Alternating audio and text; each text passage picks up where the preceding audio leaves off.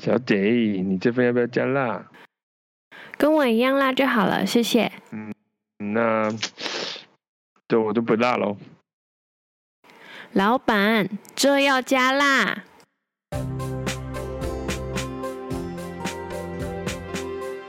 Hello，大家好，我是 Andre。Hello，大家好，我是夏琳。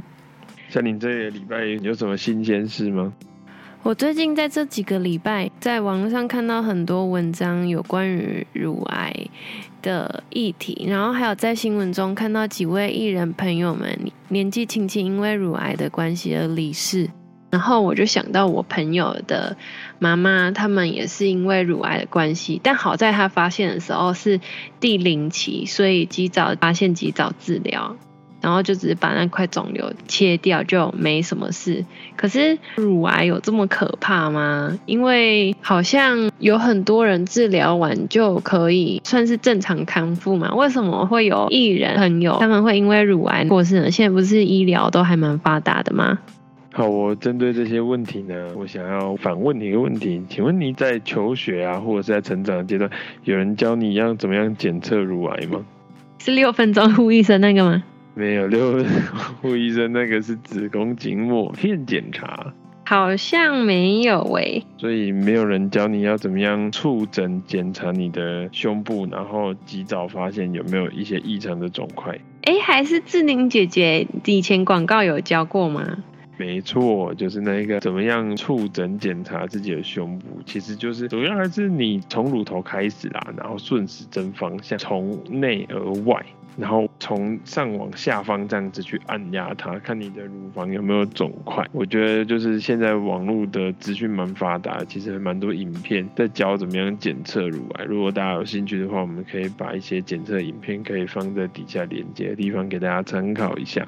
除了按摩检查以外，还有什么方式可以知道自己有乳癌吗？毕竟你知道，有时候按摩也不是很准确，而且女生在生理期来的时候，胸部就是会肿胀，可能有一点疼痛的感觉，但是不确定到底哪一种才算是乳癌。嗯，应该是这样讲。其实，如果你的胸部本身有一些不正常的现象，像是呃有区块塌陷，OK，然后还有一些颜色改变，可能有一些青色啊，或者是一些颜色上的改变，或者是你有不正常的分泌物，其实这都是乳房有问题的前兆。那出现这个前兆就可以去看诊的啦。那当然，你不可能说哦，我好像有摸到硬硬的，我就去挂妇产科；我有看到有问题，我就去挂。妇产科，可是其实一来一回，你的时间成本会非常的巨大，然后再加上那医师看到你会说啊，有个喜利啊，你就来烦我了，所以只会建议就是说，真的这个现象很频繁，年轻女性其实会蛮建议说，我可能两到三年去检查一次，就是乳房的超音波啊，乳房的一些检查，让我们可以比较安心，因为像你刚刚讲的嘛，及早发现，及早治疗，其实大部分的癌症啦，基本上接近八成的癌症。都是在第零期甚至是第一期的时候被处理掉，生存率真的是非常的高，就是几乎就是八趴，就是五趴左右。所以任何癌别，甚至是任何疾病都一样，都真的都是越早发现去介入治疗的成功率还有效果会最好。所以有的时候会建议说，一般来说，尤其是乳癌，像你刚刚讲的家族史，就是如果你们家像你朋友家，他是妈妈本身。哎呀，就是不幸罹患乳癌，哎，那这样子的话，他们家族的人就会更倾向说去特别去检查，就是一些基因啊，不管是基因也好，不管是触诊也好，都会倾向说，如果你们家有人真的是罹患乳癌，人，那你你要更多 follow。哦，原来是这样。题外话，你刚刚说的是去看妇产科吗？乳癌可以看妇产，也可以看妇科啦。其实妇科就我们就会归类在妇产科，对。然后或者是乳房外科，就是有些医院大医院有已经有乳房外科这个科别了，所以其实选择非常的多。你刚刚有提到会有异常的分泌物，那如果是哺乳中的妈妈们，要怎么知道自己分泌的乳汁有异常分泌物？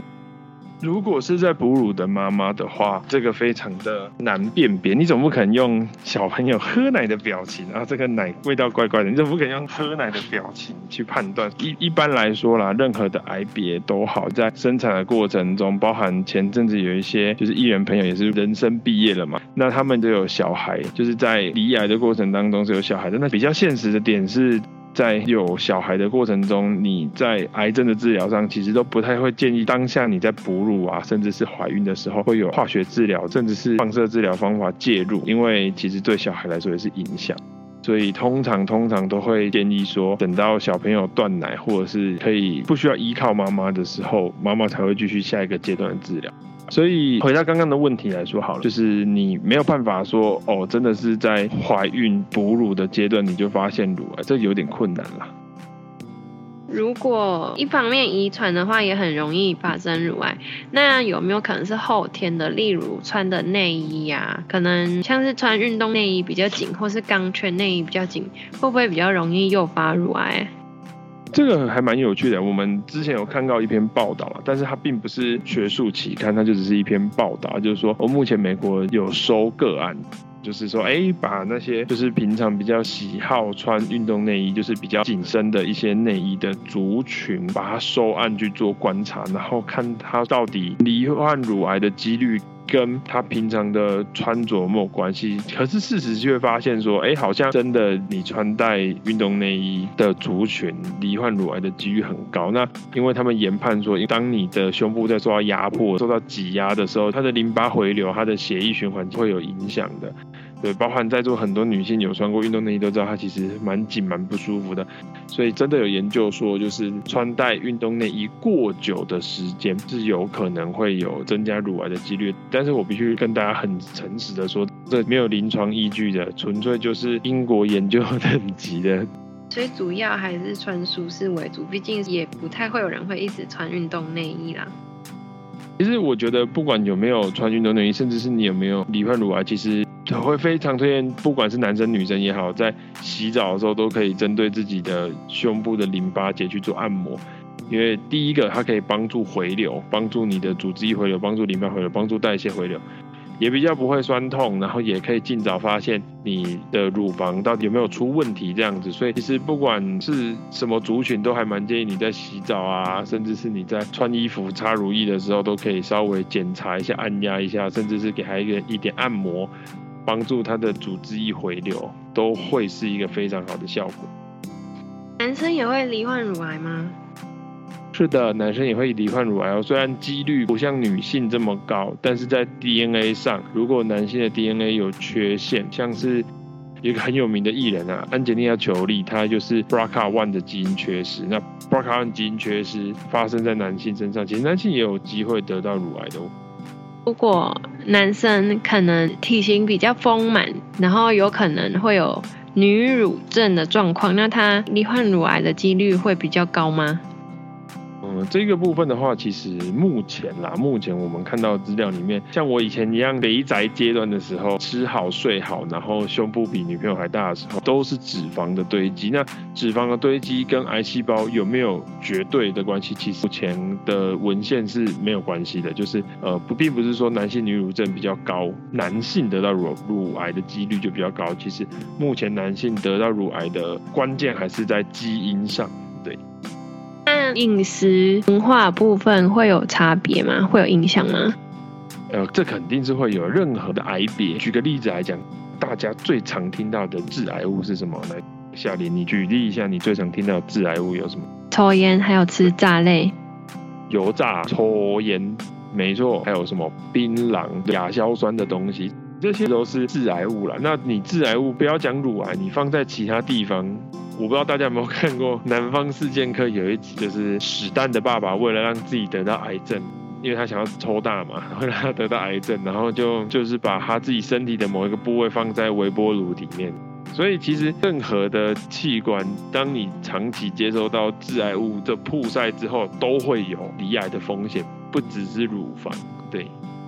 如果不幸得到乳癌，零期、一期、二期，总共分四期嘛？那这几期分别治愈的几率会是多少？分别治愈的几率嘛，呃，我们在聊癌症这个疾病的时候，我们都不会以治愈这一个角度下去讲，因为癌症就跟氪金一样，只会有没有氪跟无限氪。对，所以癌细胞的话，基本上来说，我们会用一个名词啊，叫做生存率，五年内生存率、十年内生存率去看，就是这一个癌别对我们的影响。这样，因为毕竟它真的是没有办法根除的，所以基本上的话，跟大家说明一下，乳癌来说的话，其实像刚刚夏琳讲的第几期、第几期，它其实有分的哦。最一开始是。第零期原位癌的阶段，原位癌就是它有一些细胞在那边不安分，哎，它有坏坏的想法，但是它还没有变成肿瘤，那时候是原位癌。那原位癌阶段，只要提早发现，治疗的个案的近五年的存活率都是百分之百。那第一期呢，就是我已经有出现肿瘤喽。第一个是它的体积还没有很大，然后再来就是它还没有侵入到一些肌肉层啊，还没有继续往下侵入，这时候是第一期。第一期的话，就是五年的存活率是九十一点二趴，所以听起来算蛮高的。只要有及早发现、及早切除、及早介入治疗，存活率都是非常的高的。但是从第二期开始，第二期哦，它已经非常扩大了，它的肿瘤的体积变大，而且已经到了肌肉层、黏膜层，就是继续往下侵入了。那这时候个案的存活率，第五年的存活率就只剩下八十六点七趴。好像很高，对不对？但是第三期出现了，第三期出现就是已经有侵入到淋巴，甚至是已经有其他的器官转移了，五年存活率就会瞬间跌到五十九点三趴，非常非常非常非常的悬殊哦。然后到第四期已经是多重器官合并转移，再加上淋巴转移，五年内存活率只剩下二十五 percent。所以大家可以看到，乳癌的治疗来说的话，基本上还是建议早期发现、早期治疗为主。那 Angie，你对罹患乳癌的朋友有什么建议吗？呃，任何癌别都一样，